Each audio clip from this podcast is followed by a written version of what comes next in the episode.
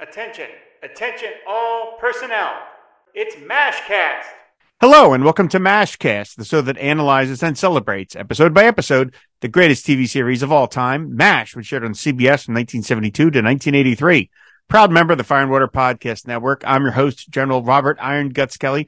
And joining us this week in the VIP tent is Lieutenant Lisa Pomegranate. Hi, Lisa. Hi, Rob. Thanks so much for having me. Thank you so much for being here. Now, anyone who listened to the show last season, uh, I'm presuming that's most of you, um, was familiar with the fact that a couple times across uh, that season, I really got excited talking about this thing called Mashblr. So, Lisa, you are a member of that august tribunal. Uh, why don't you explain to people what Mashblr is for anyone who missed those episodes where I I went on and on about it? Sure. So, um, so Mashblr is the Mash fandom on Tumblr, and Tumblr is a uh, a blogging website. Um, and there's been a Mash fandom on there for probably a really long time, ever since the the website launched. But it was something about the combination of the pandemic making people, you know, stay inside and watch a lot more TV and things like that. Um, plus, I think Mash, you know, got added to streaming around um, summer 2020 or something that something like that. So I think that's what is referred to on Mashblr now as hot mash summer. Now this was before my this was before my time, so I'm like a relative newbie to Mashblr. Um, and so I have to give credit to all the amazing artists and and uh, fan creators on Mashblr who have made it what it is today. That includes the people before Hot Mash Summer and the people who came during and after. Like it's it's a really creative and cool place where people like to talk about the show. It's a lot of young people. Um, I'm probably one of the older people because I'm in my 30s, but there's a lot oh. of. I'll speak up. no, no, I I know. Trust me. I, I it's one of those things where there it's a lot of young 20 somethings and you know 30 somethings who are creating all this incredible content based on a show that's from 50 years ago. And mm-hmm. it's really cool to see. And it's just been uh, an amazing thing to be part of for the past year or so yeah, I, as I said in, on those previous episodes, it really was a, a, miracle to me to find this treasure trove of fans, all, almost all of whom are younger than the show has been off the air. I mean, not, not only younger than the show at its inception, but younger than the show since it's been, you know, the show's been off the air for now 40 years. Yeah. Uh, 2023, we're talking 40 years. And that's, you know, most of the people are, you know, I, we're not like polling everybody, but it's safe to bet that most of the Mashblr regulars are much younger than that. And I just thought it was amazing because as I've said, uh, you know, uh, uh all five seasons of this show, uh, I think MASH is a ongoing creative document. It's not just an old TV show. I mean, it is that and I love it, but I think it has a lot to say about where we're living in 2023. And the only way MASH will ever survive will be if younger people discover it and find it, take it to heart in their own way and, and discover things in it that I certainly would never see, couldn't probably never would able to be able to see. And that's how it's going to go on forever. And it's not just going to be a show that like a lot of million other TV shows are just forgotten. You know, they're just, they're not streaming anywhere. They're not, you nobody cares about them. They're just gone. MASH will continue to live on. And I just, again, I thought it was just an amazingly charming place. And so I spent a little bit of time there. I will admit, I find Tumblr baffling.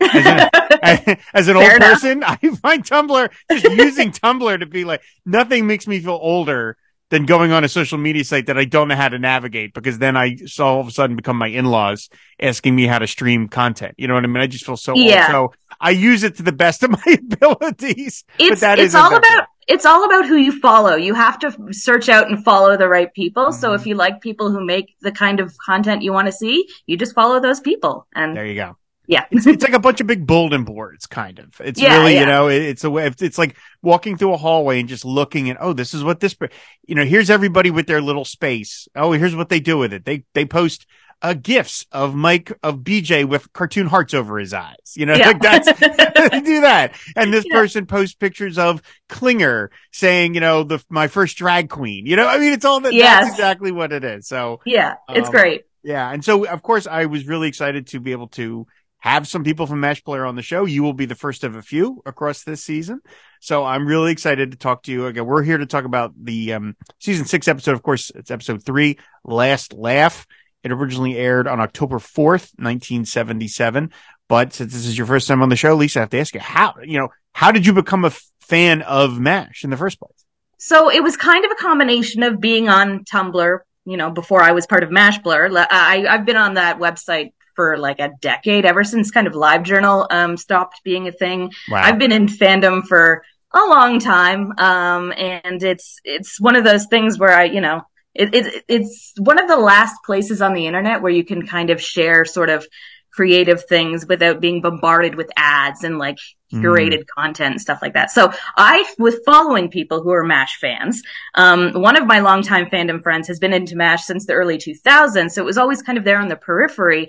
Plus, like growing up, I was really into The Simpsons, uh, as any sort of '90s kids were. Mm-hmm. Um, there's a lot, there's so many Mash references on The Simpsons. Um, yes. yes. So it's just one of those things that it was like it's always been there on the periphery of pop culture for me, but I never actually watched it. My parents didn't watch it. It was never on syndication. Um, I live in Canada and like, I guess the local channels here didn't, uh, want to air that particular show in syndication. Watched a lot of Happy Days, but not the okay. same. um, so I started watching it in like January of last year. Funny enough, one of my friends from another fandom started watching it totally separately at the same time. So we both started watching it and we both started going on this MASH journey in tw- uh, 2022. And yeah, I've since watched the show twice all the way through, um, and uh, watched other episodes more than twice because it's such a good show and you just have to go back and watch it.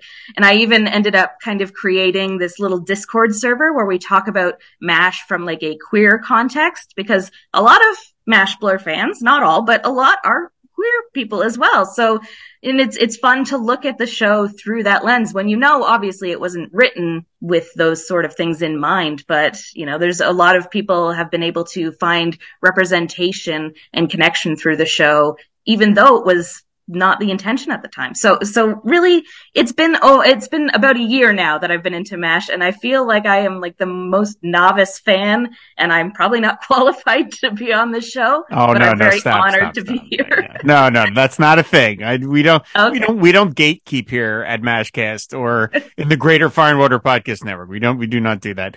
Uh, but I am fascinated again, and I'm sure I will ask the same question of all the Mashblr people that, that come on the show this season. I am fascinated as to what what it is that you hooked into at, at you know being a, a younger person. I don't, I don't call you a young person, but you know in relation to me, you are. So let's just go with that.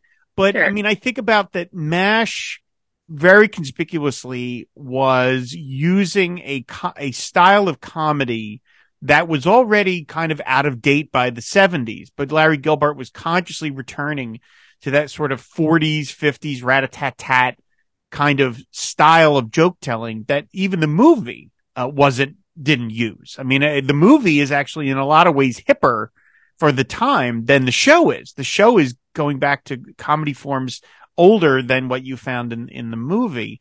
And and so now you're so now you've got a show, you know, about the 1950s but made in the 70s and now you're talking that's 50 that was 50 years ago at this point. So I'm kind of wondering what was it did you laugh at the? I mean, you obviously must have found it funny. You wouldn't keep going with a sitcom you didn't find funny. but I'm I'm just sort of fascinated about like all the references to things that are a hundred years old at this point. I'm wondering how did it work for you as you were going through the shows?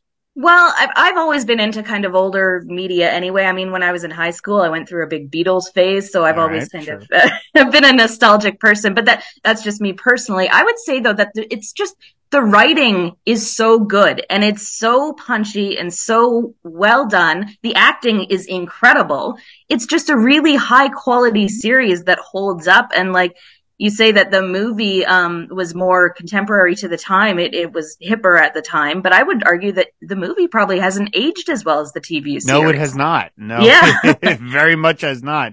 It's Because a, I- yeah, Yeah, I tried to watch it and I was just like, that's not my Hawkeye. yeah. Oh, it's it feels like another universe. You know, when you see that. If you if you really want to uh, get, get some cognitive dissonance, uh, try and read. Well, I should say don't. But the the Mash novels. uh, Yeah. that exist, and they are. I mean, they. I've actually can't even read them anymore. I, I despise them so heavily because I just find them to be so mean spirited and so nasty. And when I read, you know, Hawkeye Pierce calls a hippie be- beats up a hippie, I'm like, what?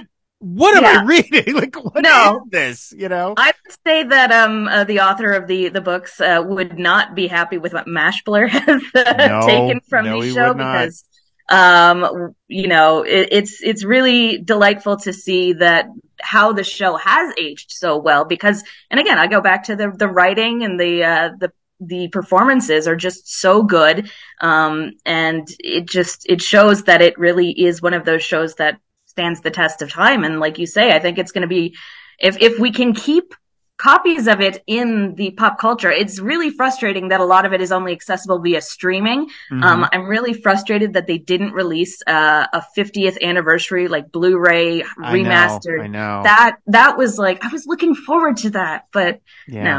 It's yeah, we so have, there's the. DVDs, but not the. I don't know why they haven't. Considering how much you can cram on Blu-rays, you could do the entire run in like five Blu-rays and you're done. Uh, Yeah. As, as we've seen with like HBO Max, stuff gets disappeared, gets thrown Yeah. down the memory hole, and I would hate to ever see that happen to my show. I'm. Uh, I'll never get rid of my DVDs just in case. Oh, I same. have- I have Yeah. it across like four different platforms. I own the entire series. You know, it's on Hulu and I own it on Apple and whatever. And I even have like, you know, I have to say I have like bootleg copies on my hard drive just for so I Mhm. can pull Yeah, audio in clips case. and stuff just in case. But I mean, man, um, but uh, and the, the you know the other thing I'm sort of fascinated by is, and I I talk about this a lot on my other one of my other shows, Pod Dylan, where I talk about the music of Bob Dylan. Another thing that I'm a huge huge fan of is I'm less interested in when it comes to a creative piece. I'm less interested in the quote unquote correct meaning of what this piece of art is because I don't believe that really is a thing. Uh, I, you know, once the artist creates the thing, the audience responds to it in their own way, depending on their own life. And there can be meanings that the, that the creator had no, no intention of, of imparting, but yet you can't control that once it's out there. And of course, when you're talking about songs, that it's a very open field. I mean, there's lots of Dylan songs I talk about that I clearly know he's not talking about this, but that's what it means to me because that's Mhm. when I heard the song. That was what's what I was experiencing in that moment. And so therefore the song is always about this, even though clearly it isn't when he Yeah. wrote it. And there were limitations to that. Uh, you know, obviously there are people who are like, this is an example I've used all the time, like racist Star Trek fans. And you just say, what are you watching? What show are you watching? If you're not picking up, but I am fascinated that Mashblr, the people on Mashblr have found stuff in Mash that, as you, as you just talked about, the creators clearly did not intend Mhm. or at the very least could not put in the show because of the limitations of censorship at the time. They Mhm. just couldn't do it. But yet the Mashblr people have found meanings in that. And I find that really fascinating. So if you wouldn't mind, I don't want to put you on the spot, but I am, would you like, could you explain that a little? I mean, are there things that you yourself have seen in shows, either specific episodes or the show in general or the characters that you know, you're like, well, obviously they didn't, that, that's, that isn't there in the creator's original brief, but this is how I'm taking it. Yeah, yeah, absolutely. And I think that's, I'm so glad that you, you kind of mentioned that because it's with MASH, especially the, you can't kind of treat it as something that is just, this is the canon and this is how it shall be treated because the canon contradicts itself all the time. Oh, good lord. Hawkeye has yeah. a sister and a mom and then Yeah. so it's just like you can't you you have to kind of just take it for what it is and interpret it your own way and and a lot of people especially you know younger queer people watch the show and they see you know Hawkeye will make jokes about being campy or queer or being pregnant. He makes so many jokes about getting pregnant. But it, and they're, they're toothless though because we you know the show is like oh he's a ladies man. He's flirting. He's with women all the time. And i believe like you know bisexuality wasn't kind of as prevalent back then. It wasn't really in the common knowledge of something that people could be. So it wouldn't have occurred to the casual viewer. But now we understand that bisexuality and pansexuality it's it's something that a lot more people identify with. And so looking back at those jokes it's like yeah, they were jokes at the time, but you know, you don't necessarily have to read it that way. And then Klinger too, you know, he's got his you know, he cross dresses, but he's got his heterosexual romance plot lines, assuring the viewers at the time that he's still a masculine man despite the cross dressing. But there's still something there for for queer people who see representation you know maybe they see him as asexual or aromantic um, margaret has all kinds of margaret's gender journey throughout the show hmm. um, talking about you know how she starts with frank and and what she wants out of her life what she wants the house the cars the the husband and everything and where she ends up. It's so fascinating and it's so incredible to look at as for a lot of women even nowadays or or not just women you know non-binary people as well watching this and seeing that sometimes people who are women are struggling with gender roles themselves. Um so even though this show was made you know, through a heterosexual white cis male lens, like there's a lot that you can look at it now. You can look at it in a different way now because we we just live in a different society. We we talk more about gender and we talk about sexuality. So, you know, my, me personally, yes, I do kind of see romance between some of the male characters and that's hmm. that's just I'm not alone. There's a lot of us there, but uh, we know it's not that wasn't the intention when it came out. We're not delusional in that way. It's just, it's a reading that's fun to look at because these characters mean so much to us. They're so well written and so well acted and it's, it's just really fun to explore through fan work. Yeah, absolutely. That's, yeah. I mean, it's, it, no one is saying that the show is, was putting out subtle codes that Hawkeye and BJ are actually lovers. There, nobody's, nobody's alleging that because mm-hmm. that's clearly not what the show is doing.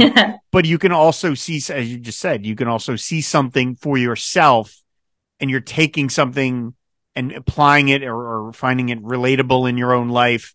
And it doesn't matter that it's not there. You're feeling it. And that's just as valid, uh, mm-hmm. feeling. And this is something that I mentioned. I mean, you know, this is more, much more less subtle, but it, it's obviously mm-hmm. like when I was a kid and I meant, I got to mention this to Mike Farrell when I interviewed him was, you know, when in the last episode of the, the last ever episode, when, when Hawkeye and BJ hug each other, I had almost never seen that. Two men that I hug each other. That was just not something that I grew up with.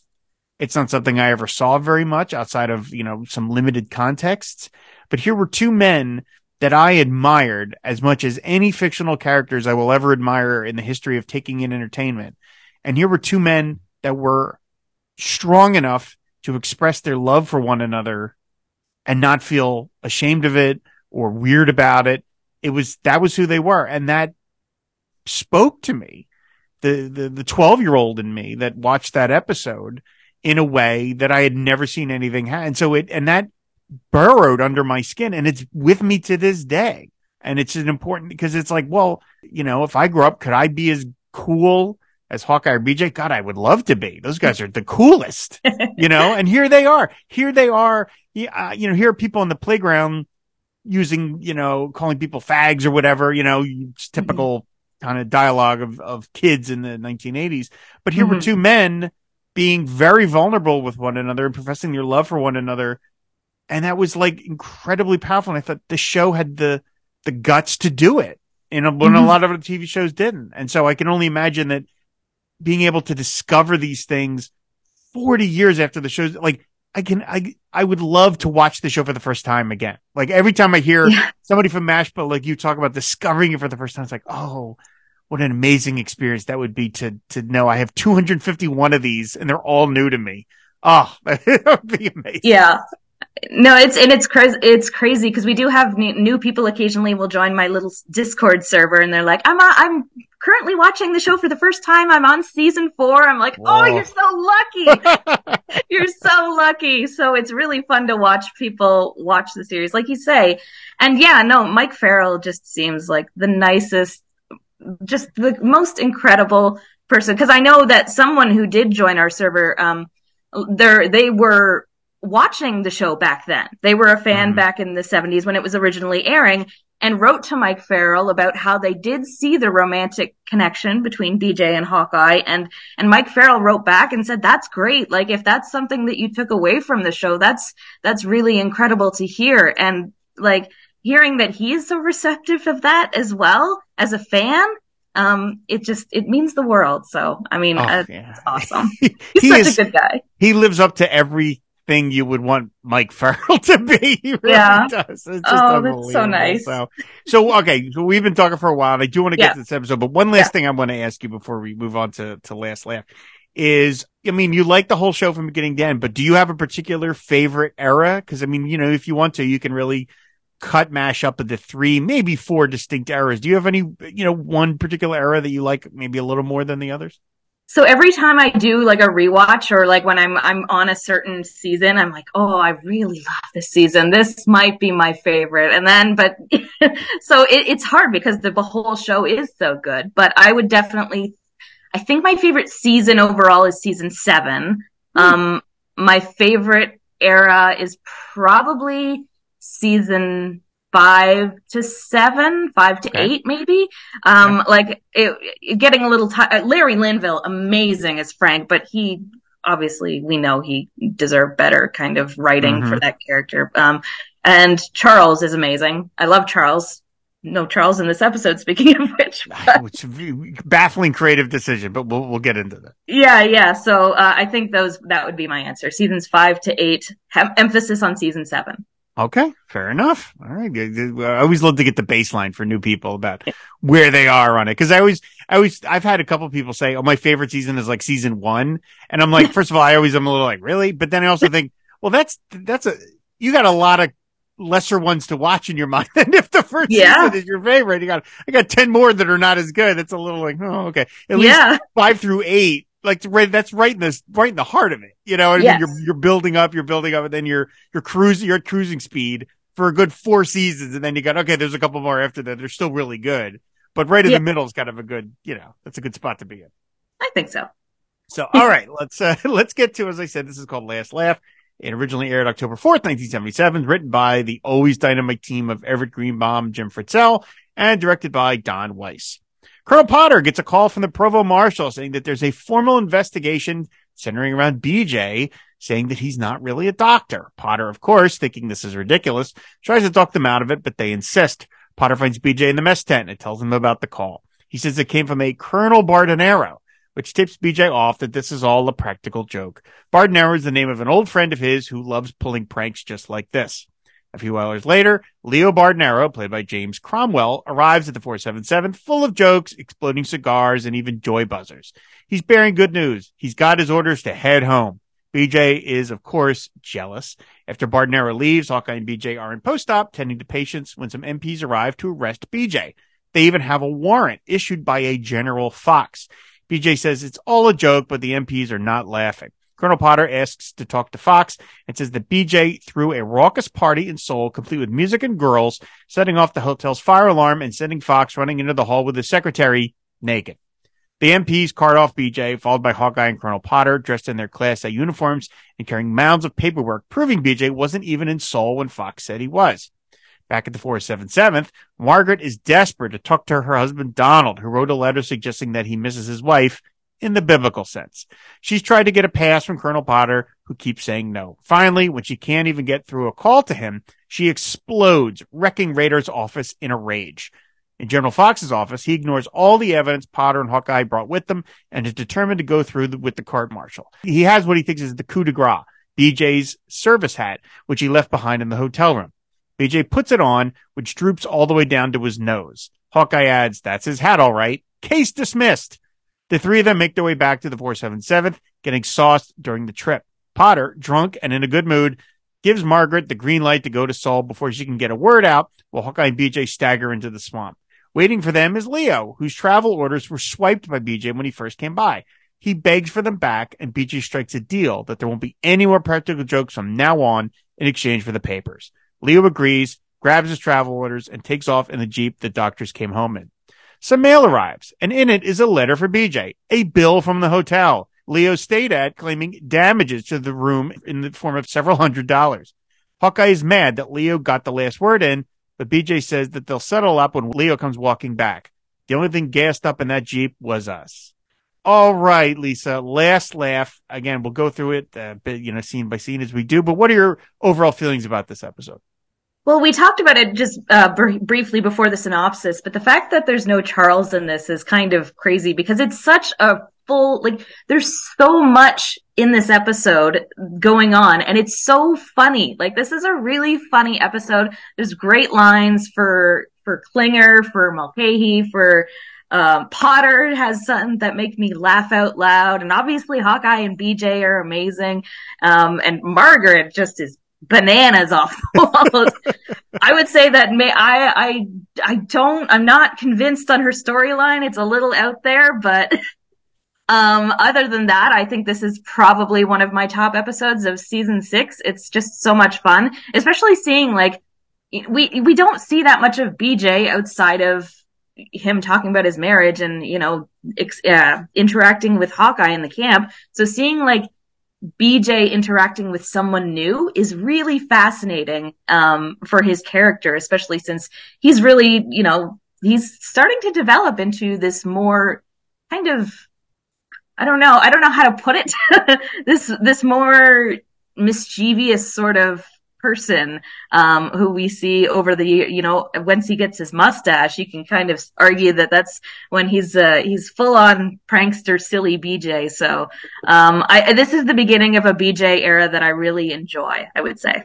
Yeah this is already said outside of uh, peg we don't hear a lot about i mean he calls his father in season five but we generally don't get a whole lot of like bj's life back in california um, and so by the, by the way, I've been to Mill Valley since the last season. And, uh, I went, as we were driving through it, I was like, Oh, well, this is where the Hunnicutts live. I was so excited.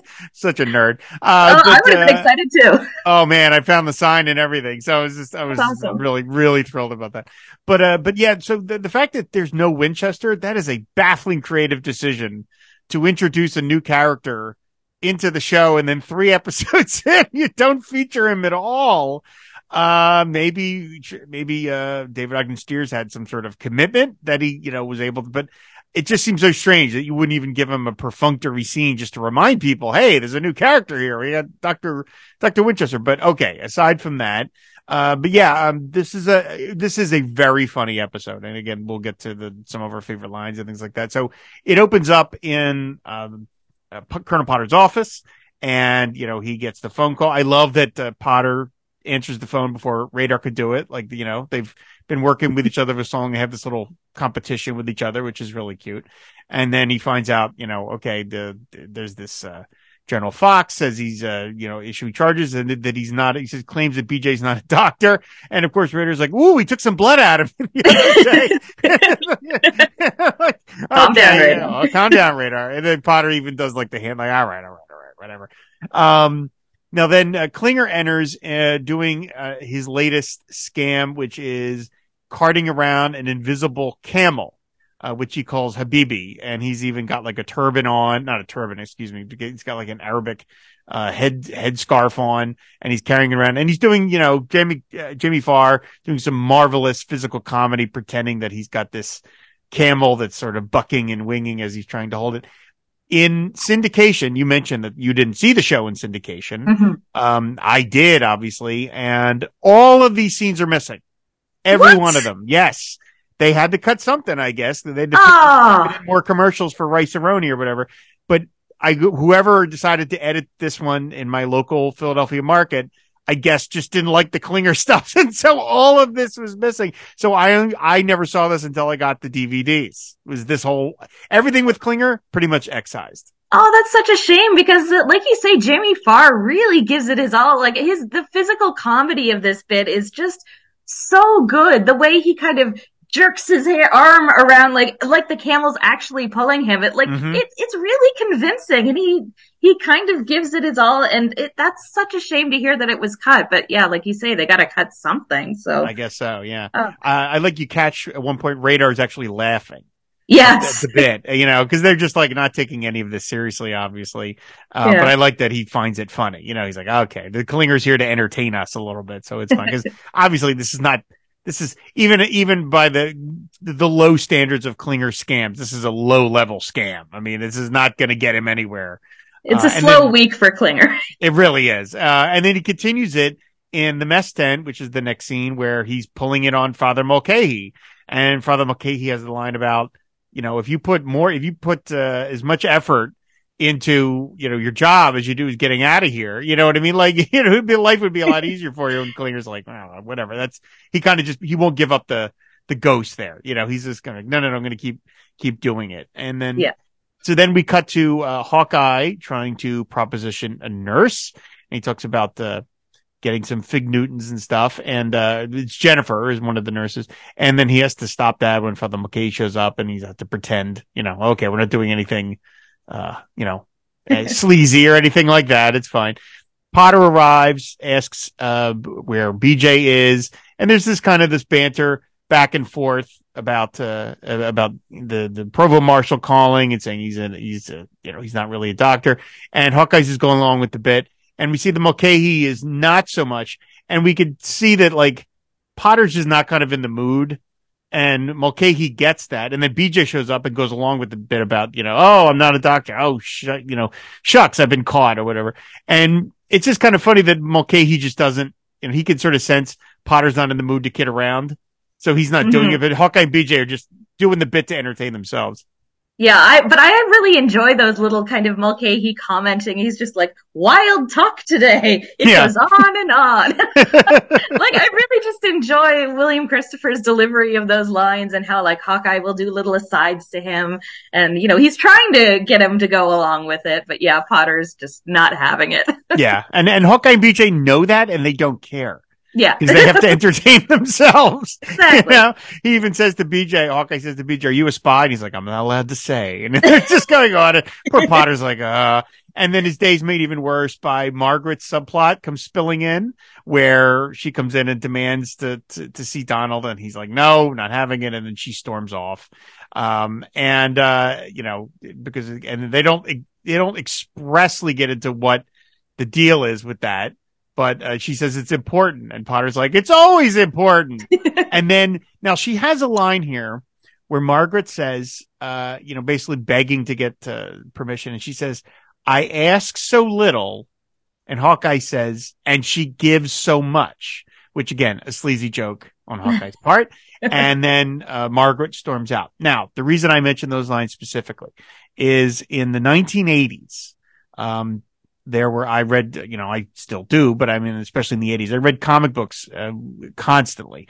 And there was an ad uh, in the 1984 comic books featuring uh, the the character called Sergeant Rock, which is a war comics character from DC Comics, and he is promoting something with called the Veterans Radio Network, and this was a radio network featuring uh, staffed by veterans that would provide content for veterans hospitals exclusively for veterans hospitals.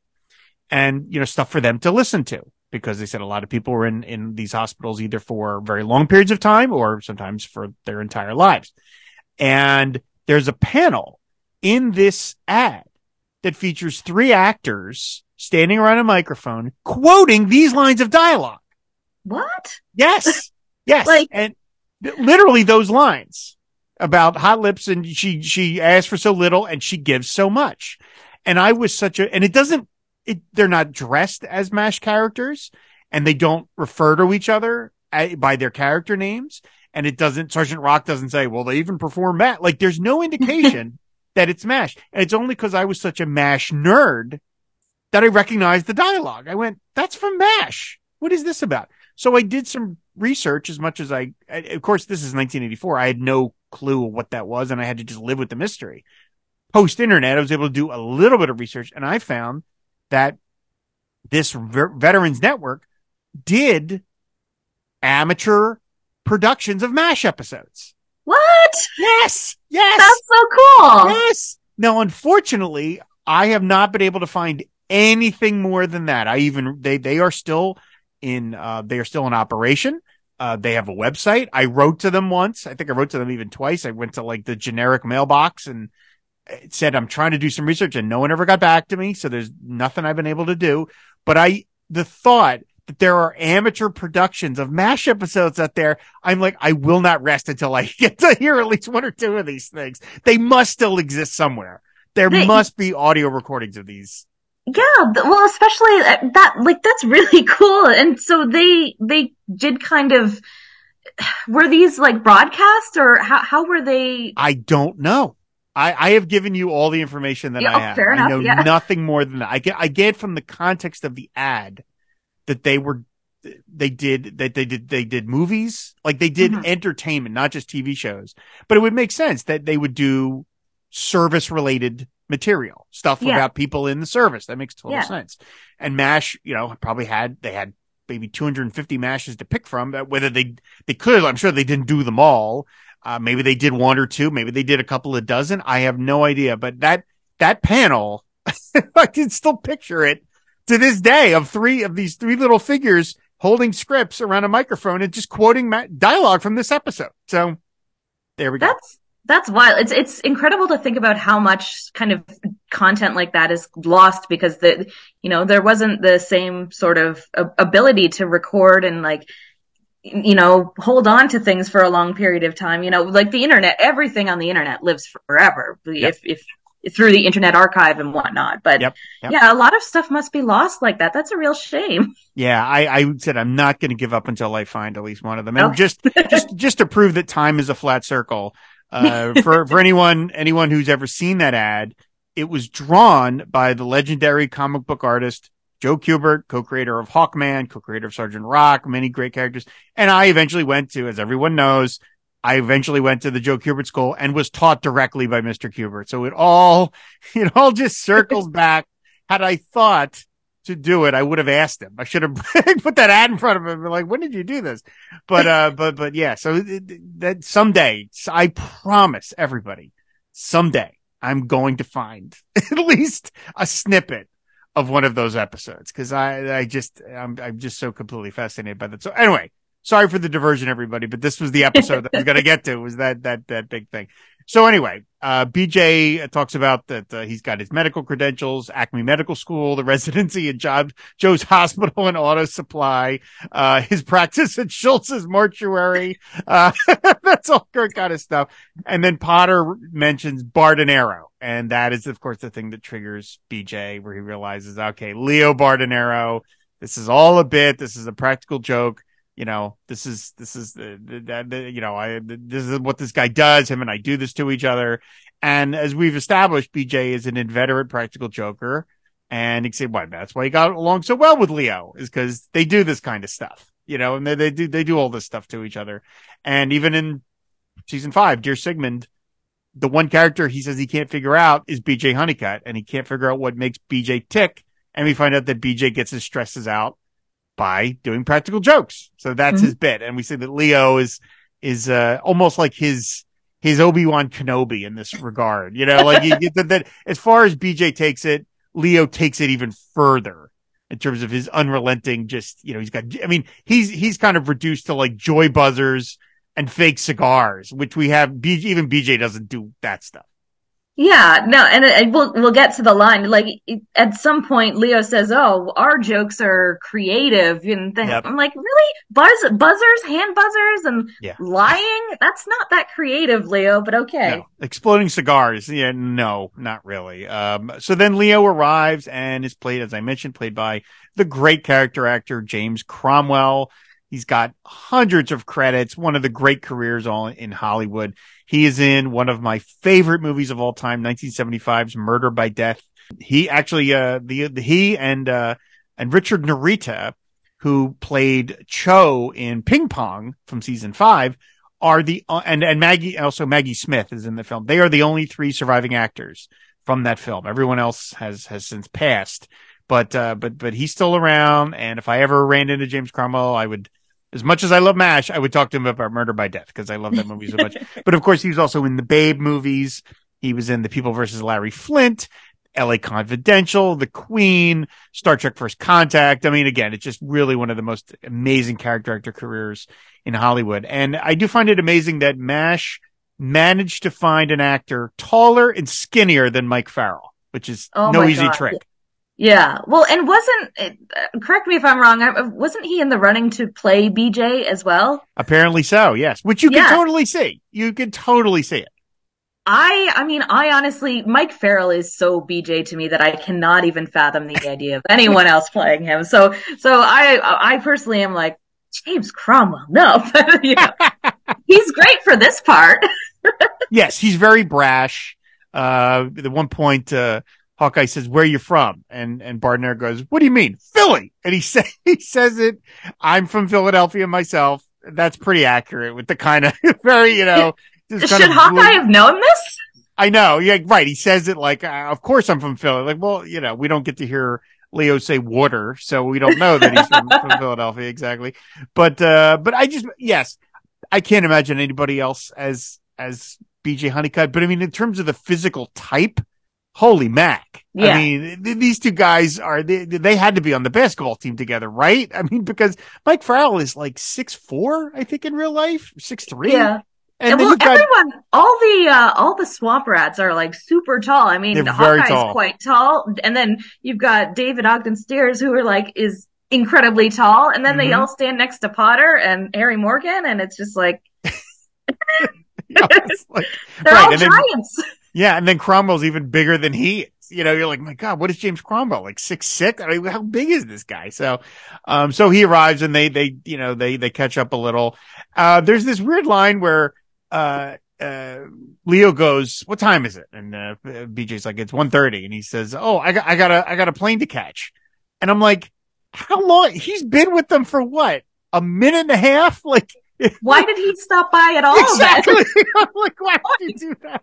If you're, if you're that tight on your schedule, I would be like, I don't think this is a war zone. I don't think I have time to stop by and say hi, BJ, when you can only stay for 90 seconds. Like, yeah, I know the TV, TV time has collapsed, but I just always thought it was so funny that he's literally like, hi, I gotta go. Bye. Like, well, and clearly, you know, he doesn't catch that plane because we find oh. out. yeah, he can't, he can't leave right away. So I don't know what the hurry was there, but okay. Very strange. Uh, so then, uh, uh, Hawkeye says, would you, when you get back, would you call my father? And, uh, he says, my father's in Crabapple Cove, Maine. Will you call him Leo? And he's like, sure, I'd love to do it. And I love, there's no, what's your father's name? Yeah. What, like, like, you know, is any information? What's he going to do? Look it up on Google? I mean, what are you talking about? Like, well, he's, yeah, he's clearly it has no plans to do that. He's like, yeah, sure, whatever you say, Hawkeye. Like, and it, it's really like during this scene, you can see the contrast between the two friends that BJ, you know, we see. Um, so there's Leo, who is just so sarcastic, jokey all the time. And, and we thought, you know, Hawkeye's a, a fun, jokey guy, but he's a sincere person as well. He's, he shows sincerity. He's like, Hey, can, Leo, can you call my father? Let him know I'm okay and everything. And mm-hmm. Leo clearly has no intention to do that because, like you say, he asks no follow up questions. like, I mean, okay, your father's in Crabapple Cove, Maine. I think I need a little more than that. yeah. Place a phone call. I don't know. I mean, uh, you know, I mean, maybe Crabapple Cove is very small and you can just call the operator and talk to Mabel and say, uh, I'm trying to reach uh, Hawkeye Pierce's boy and they might be able to patch you through to that. I don't know. yeah. Know. Good luck. But just, just found it very funny that he just blows right through it. So, uh, then, uh, we see that, you know, that as much as uh, Leo claims that their jokes are a lot more clever, uh, he does have, in fact, a joy buzzer. And then, um, he, uh, he gets Hawkeye with that. And BJ is finding that very funny. He's going, Oh, he got you. He got you. And then as Leo drives away, the cigar that BJ took out of Leo's mouth that he put in his own mouth explodes. So, which means that Leo was one step ahead of him. He knew that BJ was going to do that and put a gag cigar in his own mouth, knowing BJ would take it, and it explodes on in BJ's face. And I love that Hawkeye just quotes it back to him. He's like, "Oh, he got you!" Like he's just finding that really funny. That he's like, "Okay, you thought you're making fun of me, but he got you too, you dimwit." You know, yeah. that's really fun it just seems like this such a weird friendship that they must have had. I mean, like the the prank where they talked about reassembling a, a taxi cab in the dean's office. That's dean's kind office. of cool. Mm-hmm. That's pretty cool. But like the rest of it, it's just so like competitive and antagonistic. Um, there's that line in that scene about how BJ's like, yeah, he was my best man at my wedding and showed up in a white towel and black tie. I was like, what would Peg think of that?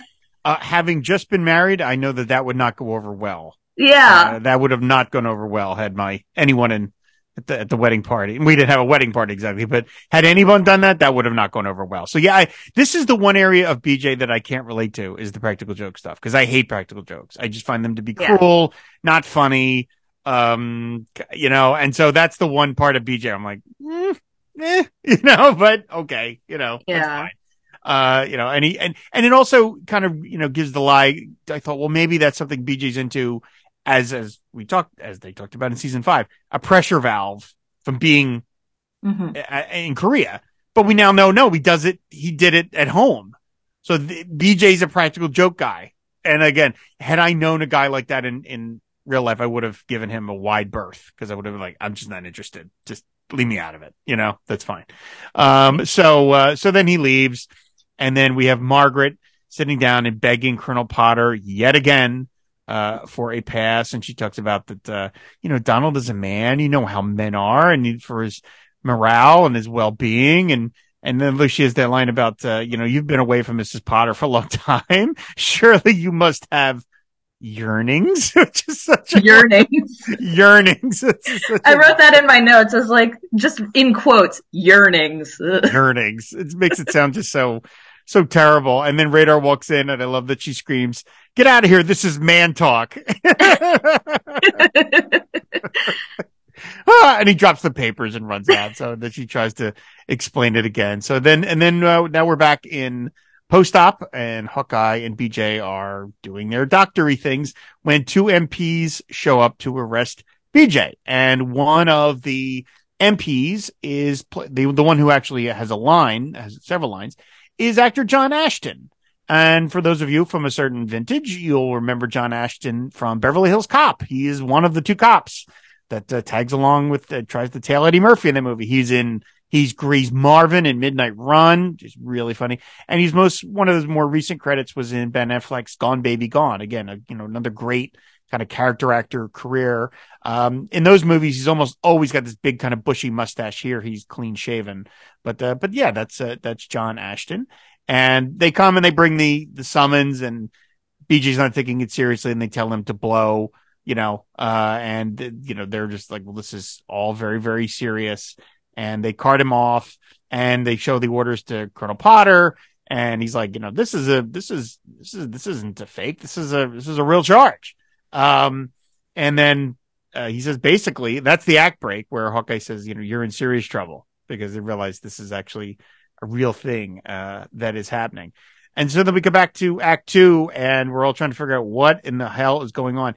And when they go back into Colonel Potter's office, Klinger is there, presumably scooping up, uh, remains from his camel. That's the one scene that I did see in syndication because they couldn't really cut it Yeah. because it's concerning. And I remembered absent any context, I was like, what is this? like, what is this moment? I didn't understand it. And now I understand. Okay. It's a part of a running bit. Yeah, that would be really confusing. But I do love the synchronized um uh, on BJ and Hawkeye's. Yes. The- They they look at each other and they just immediately step over the fake poop or the invisible poop. And it's just it's one of those like moments in the episode. There's many of them, but it just shows like how in sync they are and how they kind of operate as a unit. They just they work so well together. It's, Like- it is such a great bit. I love it. It's so, it's silent.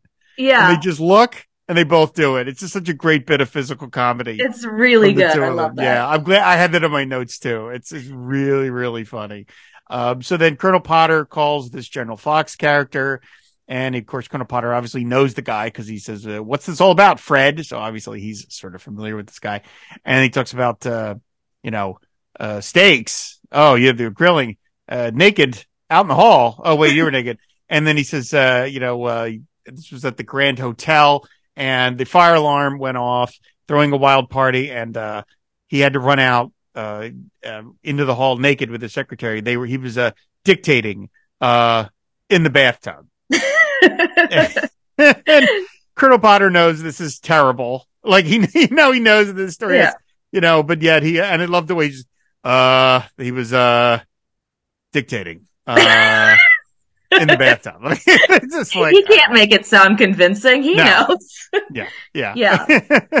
I just, yeah, that, and like you hear like everything that is being described is like so the opposite of what BJ is all about. He's like the, Mhm. the family man. He wouldn't be like partying with girls and a grilling steaks and doing stuff like this. So like you immediately see like, oh God, this is, this is like whatever Leo is, that, that's not the BJ we know. He wouldn't No. be friends with a guy like this. No, no. Yeah, it's none of it has anything to do with anything we know of BJ. Um, so then uh, BJ gets put into a Jeep and they're going to cart him off. Father Mulcahy comes by to give him some rosaries, uh, rosary and, uh, rosary beads. And BJ's like, I'm, you know, I'm sorry, Father, but I'm not Catholic. And Mulcahy says, uh, hold on to them anyway. And Hawkeye has a line that is just the edge of really offensive to Father Mulcahy where he says, if, uh, if they don't confiscate him, you can use him to strangle the guards Yeah. just like, and you see Mulcahy give him a, you know, the eye rolly look, but it really is like, that is really kind of offensive to say, Hey, take this very sacred artifact to you and use them. It's, it's a joke, but it is like, Hey, take this very sacred thing that you take very seriously in your religion and you're going to use them as an, as a tool of violence, which is like, Yeah, yeah. Well, you know, we've seen how Hawkeye uh, kind of treats religion in general. Uh, you know, not there was that whole conversation, war is hell, and he's saying all that right in front of Father Mulcahy and talking about. Uh, yeah, so he's he has very flippant towards religion in the past. This uh, this this tracks. Yeah, it's just using to strangle the guards. so uh, Margaret comes by once again and begs for a pass, and Potter again having none of it. And he says, "If Penobscot misses you so bad, tell him to take a jog, preferably in a cold rain." Just not happening. Um, there's even more bits with Klinger with the uh, the camel. Where he's kind of running through the camp, trying to pretend that this uh, camel is still, you know, dragging him around. Hawkeye and Colonel Potter dressed in their their their nice uniforms, and they go into the uh they get into the jeep and they drive off. And so back at the yeah, well not back where we have it left at the four seven seventh, uh Margaret comes in and demands a phone call to be placed to her husband. And initially Radar says I can't I'm not supposed to do that, and then she threatens him. And then we find out that because of uh because of some technical issues, there the lines are down and they won't be she won't be able to to get through. And that's when Margaret goes into an absolute rage, uh, where she flips, knocks over cabinets, grabs all of Radar's papers, throws them out of a filing cabinet, um, ending with her literally kicking him in the ass. Yeah, So he falls. And I am like, too far. Yeah. Too far. This is just it, like, no, this is not right. And it's not funny. Yeah, it, it really like it, there's nothing endearing about this kind of situation. I mean, what what is Margaret doing in this episode? She's just flipping out the whole time because she's horny and like she wants to go see Donald. It's like it's, it's it's it was a weird decision. I, I personally, I think, I don't know, they could have used, like we say, we could have used Charles in those scenes, but, and yeah, like kicking radar, that's too far, I feel Yeah. like. Yeah. And even I would have said even messing up his files is too far, but that's because I'm someone who, if someone did that to me, I'd be furious. But this this plot line is really weird to me. My friend Helen Mash Brainrot, um, they were the person who was has been watching this whole watching Mash with me since the beginning of 2022. So we've been on this journey together, and they were arguing in favor of this plot line, you know. But I I just can't I can't reconcile it because of this whole scene with Margaret and Radar. It's just, it's too far for me. So I'm glad to hear that you agree with that, but you know, to It each would- their own. it would be fun. I, I'm fine with the plot line that, that it's, it's not that I don't, I never took it so much that Margaret's horny is that I took it that Penobscot is being a baby and talking about how much he misses her in that way. And she is just like, Oh my God, my poor Don. Like, you know what I mean? It's not, I mean, yeah, we know that Margaret is, Margaret See, is I- Margaret. I don't know. I felt it was her kind of using Donald as an excuse for her. Oh, own- interesting. I Yeah, never, I never took it like that. I took it that she was just, he was being a baby and she is like, let me go help him. And Yeah. Potter, of course, is like, oh, come on. You know, he's a grown man. Like, what are you talking about? He's in a war. You know what I mean? But I, if they had had Margaret destroy, I know that the scene is that, you know, it's the phone call and she's in that office, but like, if she destroy, like, not, like, kick the door down or goes to the O Club and smashes the O Club, or like smashes a Jeep, but just not messing up radar. Like, you know, you love radar Yeah. so much that it's like, and you're like, and also you have to figure uh, a mash scene that we never saw is after Margaret gets back and Potter sobers up.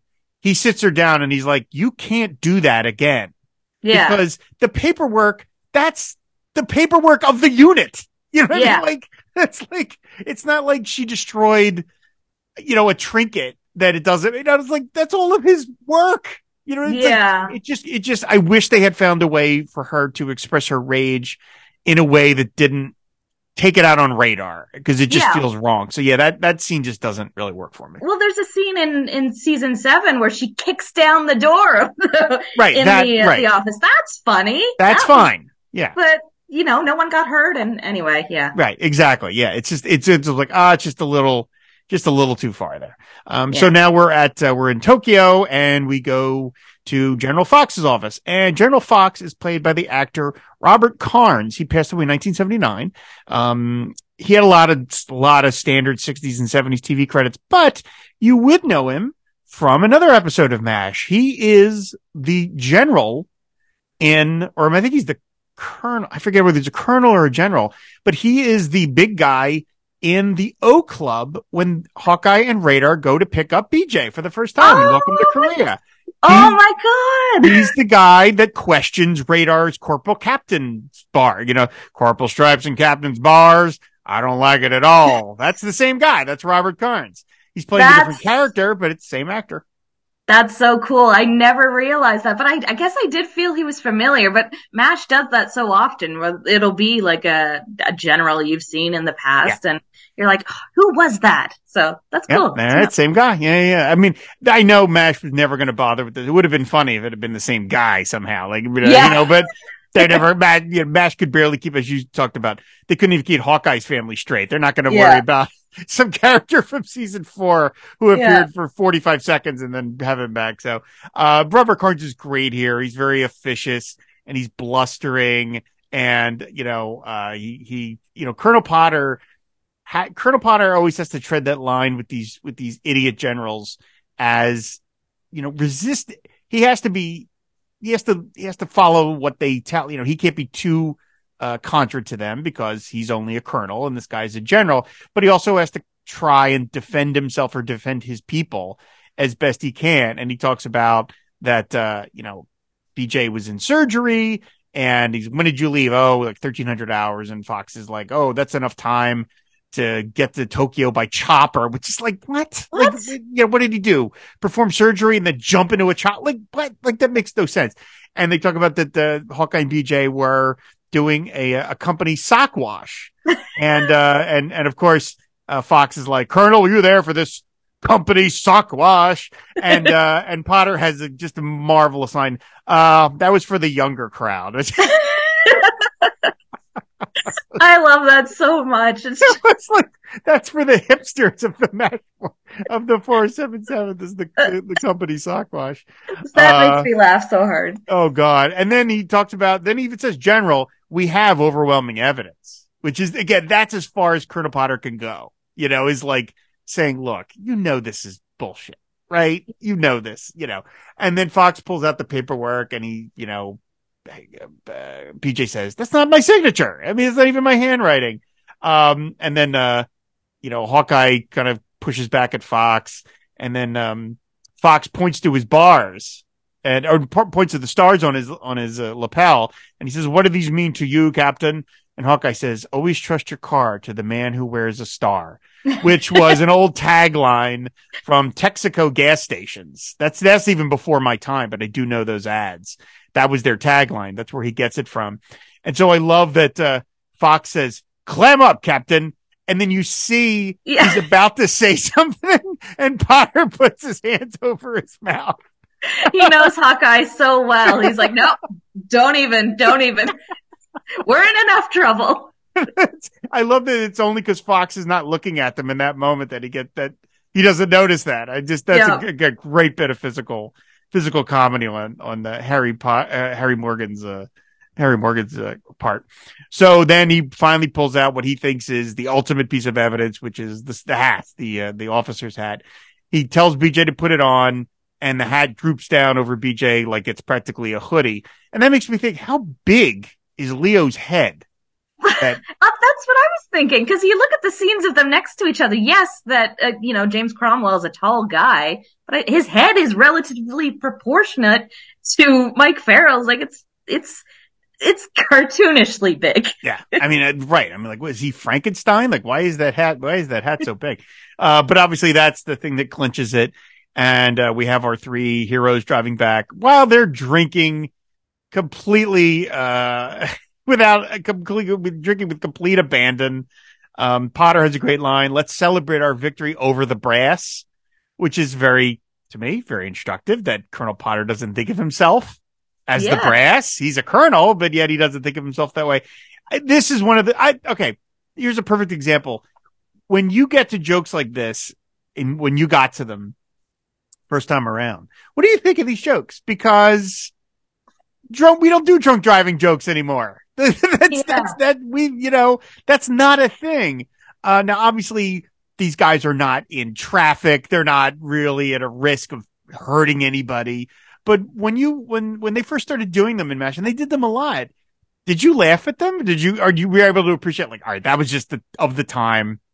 Fine. Yeah, yeah, it's ma- mainly that. It's like, man, I, I did write in my notes. I said you definitely couldn't have gotten away with that nowadays. But I mean, that it's it's one of those things where not only is it from the 1970s, um, it's also in Korea in a war zone, I feel like the rules for drinking and driving for them particular, they, they didn't adhere to them as much because they already, you know, they already think that they're, they're in danger all the time anyway. So who cares? Is just extra added danger, but sometimes they, they do care. I mean, there's that scene in Welcome to Korea where, uh, Radar insists on driving them back from Rosie's because mm-hmm. uh, they're both plastered. So that it mattered then, but here mm-hmm. it's just like, yeah, whatever. Let's get Hawkeye, get totally drunk. And by the way, Alan Alda driving that Jeep, like he's driving it himself on the set.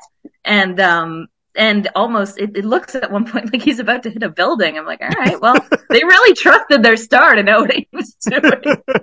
and they're not yeah. just they're not just a little tipsy; they're hammered. Yeah, because they they pull up and radar and radar is aghast by how awful they smell, you know, of the liquor.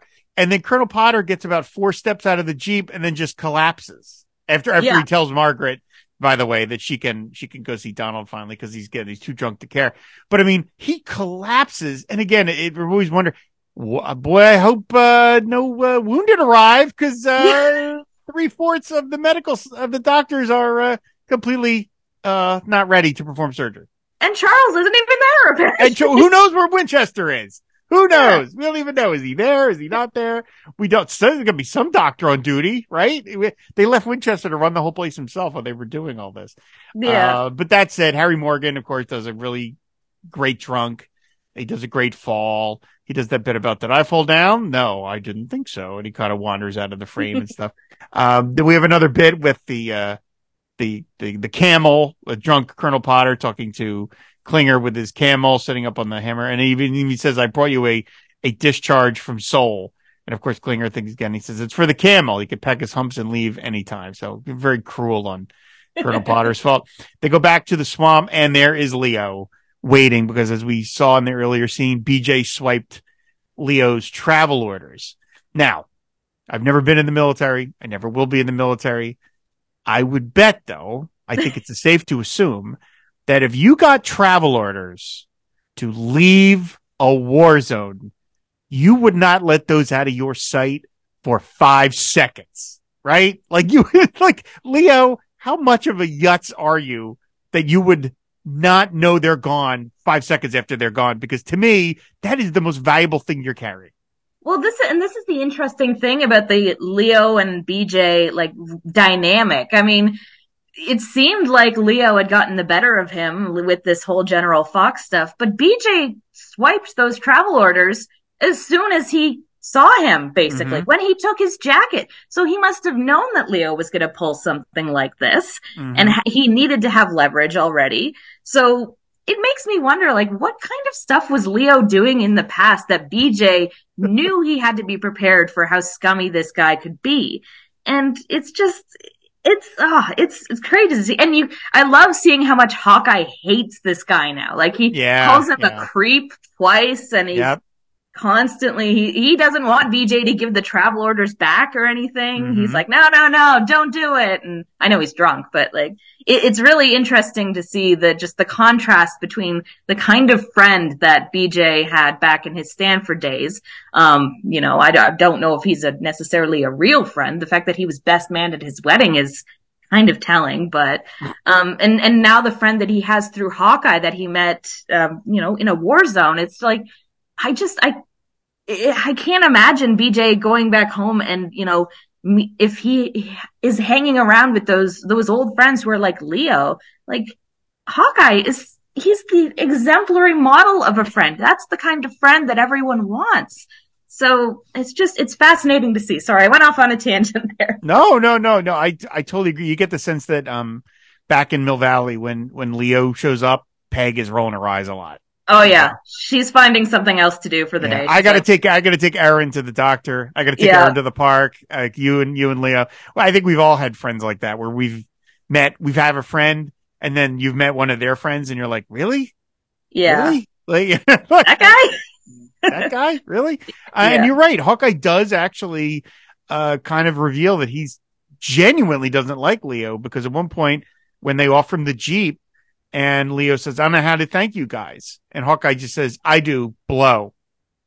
And Yeah, you know, like it, and he puts just enough spin on it where you're like, yeah, they're really not, this isn't funny. And like the Hawkeye, this isn't funny anymore. So it's like, yeah, get out. Get yeah. out. Well, You know? I think I think a lot of it stopped being funny to BJ too when you see in the in the scene in post op where he's he's really annoyed that he has to stop treating patients Yep. To deal with this whole thing. Like he is a doctor, he's a good person. BJ cares about his patients and this nonsense with Leo is getting in the way of that. So I feel like, you know, you kind of see that that's the connection that he has with Hawkeye that they're both two good people who care about being good doctors and then this, this Leo character just doesn't fit the dynamic at all. He's just, who knows? Yeah. Yeah. Um, so then, uh, radar delivers some mail and, uh, uh BJ is uh, drunk, uh, still, but uh, he does find it kind of funny and ma- get maddening at the same time.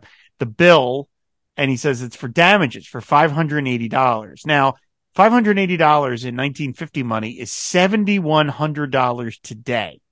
And I thought, who was Leo in this hotel room with? The who? I mean, How- what, what how did they much do? damage could you possibly cause to a single hotel room that would incur $7,000 worth of damages in 1950 money? I'm like, what did, did they like?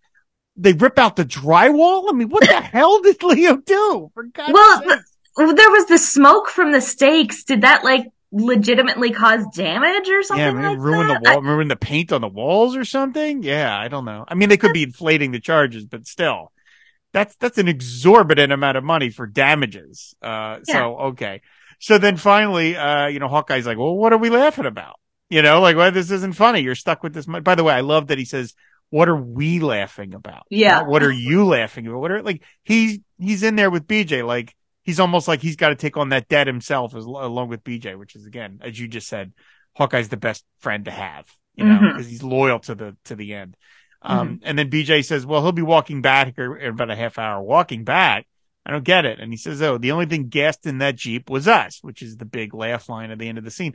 And I'm like, can't, can't Leo read a gas gauge? Like, what is wrong with, he doesn't know where his travel papers are. He doesn't know.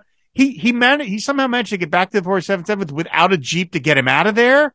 What, a, what, what is this guy's deal? Well, also, I don't understand what his role was in Korea. Is he also a doctor? Like, I don't think he's a doctor. They never say it, but I don't get the impression he's a doctor. Yeah, okay. So he went to Stanford for something else, and I don't know what Maybe. his grades were like. Clearly, you know, he, yeah. He's kind of a, not the sharpest tool in the shed.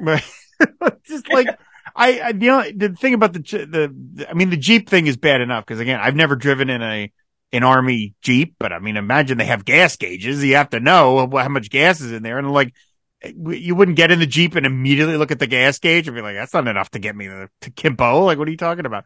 But I, I remembered reading an interview many, this is, excuse me, my doing this tangent, but I remembered reading an interview with a, with an artist, a comic book artist who served in Vietnam. And he told the story about that when you were in Vietnam, at least when you got your orders, again, maybe this wasn't uh, true of everybody. This was true of him, but he said that when, when he served, when he got his orders, like you were basically, it was incumbent on you to figure out a way to kind of get out of there. Like the army didn't like set it up for you. They weren't like, okay, be here on this date and a Jeep will take you to the airport and the airport will take you to this and blah, blah, blah. It was like, okay, um, the plane that's going to take you out of Vietnam is leaving, uh, on this day at this time. You better be there. And if not, you're not going home. Like it was wow. to that level.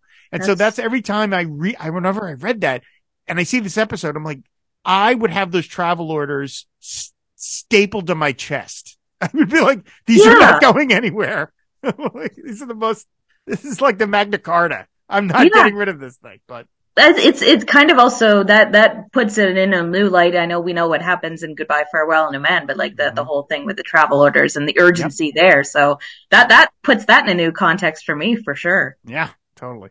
Um, so then we have the button scene where uh, Hawkeye and BJ and Potter are sharing a drink, and they do it to uh, BJ and Potter uh, toast to their wives, and Hawkeye toast Goldie, the waitress at Barney's Bar and Grill. So one of his one of his uh, many many paramours. Margaret then arrives, uh, having been visiting uh, Donald in Tokyo. She's very calm. Uh, she's very happy. And she says, "Oh, you know," uh, and uh, I mean, she's obviously very happy that she got some action as well. Uh, and then she's very relaxed. And she brought a, a, a jug of wine. Even Potter even says, "Is that a jug?" And she's, "Thanks for giving me leave." And uh, she hands that off as a as a as a gift to Colonel Potter. And they, she says, "Oh, I got some things to rinse out." And BJ's like, "Would you do my my socks?" And Hawkeye's like, "We do my underwear." And she's like, "Oh, some other time, captains." and uh, then they cut back to the two of them. We didn't even get a rise out of her. And Hawkeye says she's no fun when Donald's relaxed. And bang, that's the end of our episode. So uh, a, a great funny scene to wrap it up in. It's just kind of a goofy thing for Margaret. Like, okay, it all worked out. They spent the whole weekend getting acquainted, yeah. and so now you know everything's good at least until the next time. I just love the way she comes into that scene. The way that Loretta says, hi. it's so funny. It's, I laugh out loud at that. It's just, because it's such a contrast to how completely unhinged she is in the rest of the episode. Totally. Totally. Yeah. Oh, yeah. I mean, I, I, uh, when we were, my wife and I were on our, our honeymoon in California, we were like, we, we, when we got back, ever since we've been, we, we got back, we, we do that Chris Farley bit from Saturday Night Live where he's like, you remember? And we, we, we start quoting each other like, cause we think about how much fun we had and how relaxed we were. And now we're back at work. And so we're like, do you remember when we were in California just a couple of months ago? We're like, yeah, just, you know, yeah, we, I think we had that same look on our face at that Margaret, just like, oh. everything's great. Yeah, we're in California. We're not working. We're just eating a lot and going to the beach and looking at the nice things. All right. Okay. Uh, so, just totally blissed out. totally blissed out. Totally. So, uh, overall, it's a great episode. Very, very funny. No medical stuff but you know, it's it's a great kind of um, sort of like reverse caper episode where Hawkeye and BJ are wrapped up in the in the caper, and they're not the they're the victims of it. They're not the perpetrators of it. But it's a very very funny funny show. Um, do you have a favorite uh, line or or joke from the episode? Oh gosh, so I have to go through my notes to get the exact uh the lines of it because it's just. Oh, sorry, one second. Take your time. Yeah. Um. Yeah, we, we did kind of touch on it. So the, uh, it was, it was mentioned twice, the company sock wash bit. so initially, it, it's Hawkeye explaining to, uh, to Potter what, you know, why BJ couldn't have been away. He said, we were having a company sock wash. Who was there? The dirty sock crowd. but like you say later, it was, he never left camp. We had a company sock wash that night. Colonel, did you witness this company sock wash? it was for the younger crowd. what is this company sock wash? I love it. I'm obsessed with it. I'm like, is it is that code for something? Is there something else going on? Like the, the fact that when he says the dirty sock crowd, that gives it Yeah. just an ever so slightly like, was there, I don't know, was, is this again, is was it something risque? something? Yeah. What, did- like, what, what was that about? So yeah, I love that's just, and the way that Hawkeye, uh, Alan Alda delivers it, the way just, the dirty sock crowd. Like it's just kind of Yeah. like uh, obvious. Like that's, I that's- like to think that it's probably, you know, it's it's meant to sound risque, but the idea that it is really just a company sock wash and it's just totally innocuous, that makes me laugh even more. Yeah, we know that there was no no Mulcahy, no Winchester, and no radar certainly, but maybe Yeah. you know the nurses and and uh, Zale maybe or something like that. The dirty soccer. Yeah. We we'll never know. It's an episode we Yeah. never saw. It's So, one uh, of those it's one of those things that comes up a lot throughout MASH is they reference socks constantly, especially in terms of BJ, I guess because like Mhm. Mike Farrell has big feet. Mhm. So like they constantly refer to socks over and over. And that's one of the many sock references that makes me laugh a lot. the dirty sock crowd. Uh, yeah, I, there was a bunch of funny ones. The one of the lines that I didn't quote in specific because I wanted to quote it here is at the very beginning where uh, Radar is doing the A B C D as he's going through the files, and he notices that things are out of alphabetical order, and he says to Potter. Who somebody filed, you know, like H before G, and Colonel Potter's like, I did, and and Radar annoyed is like, why? And and Colonel Potter just goes, I lost my head in the heat of battle. And I just love that. I've used that line years. Every time it's just I make some minor mistake. Why did you do that? I lost my head in the heat of battle. Like you're just like, I don't know. I made a mistake, Radar. What do you want me to just That was that was one of the first things I wrote down too, because that line also delighted me to no end.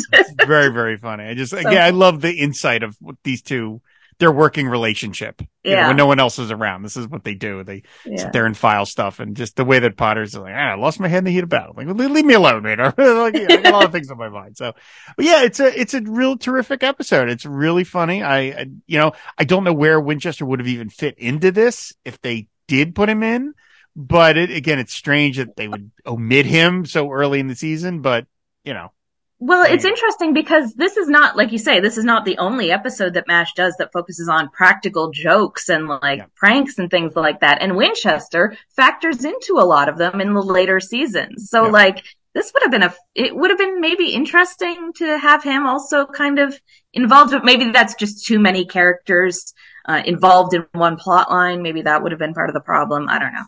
have Leo, have him there in the swamp.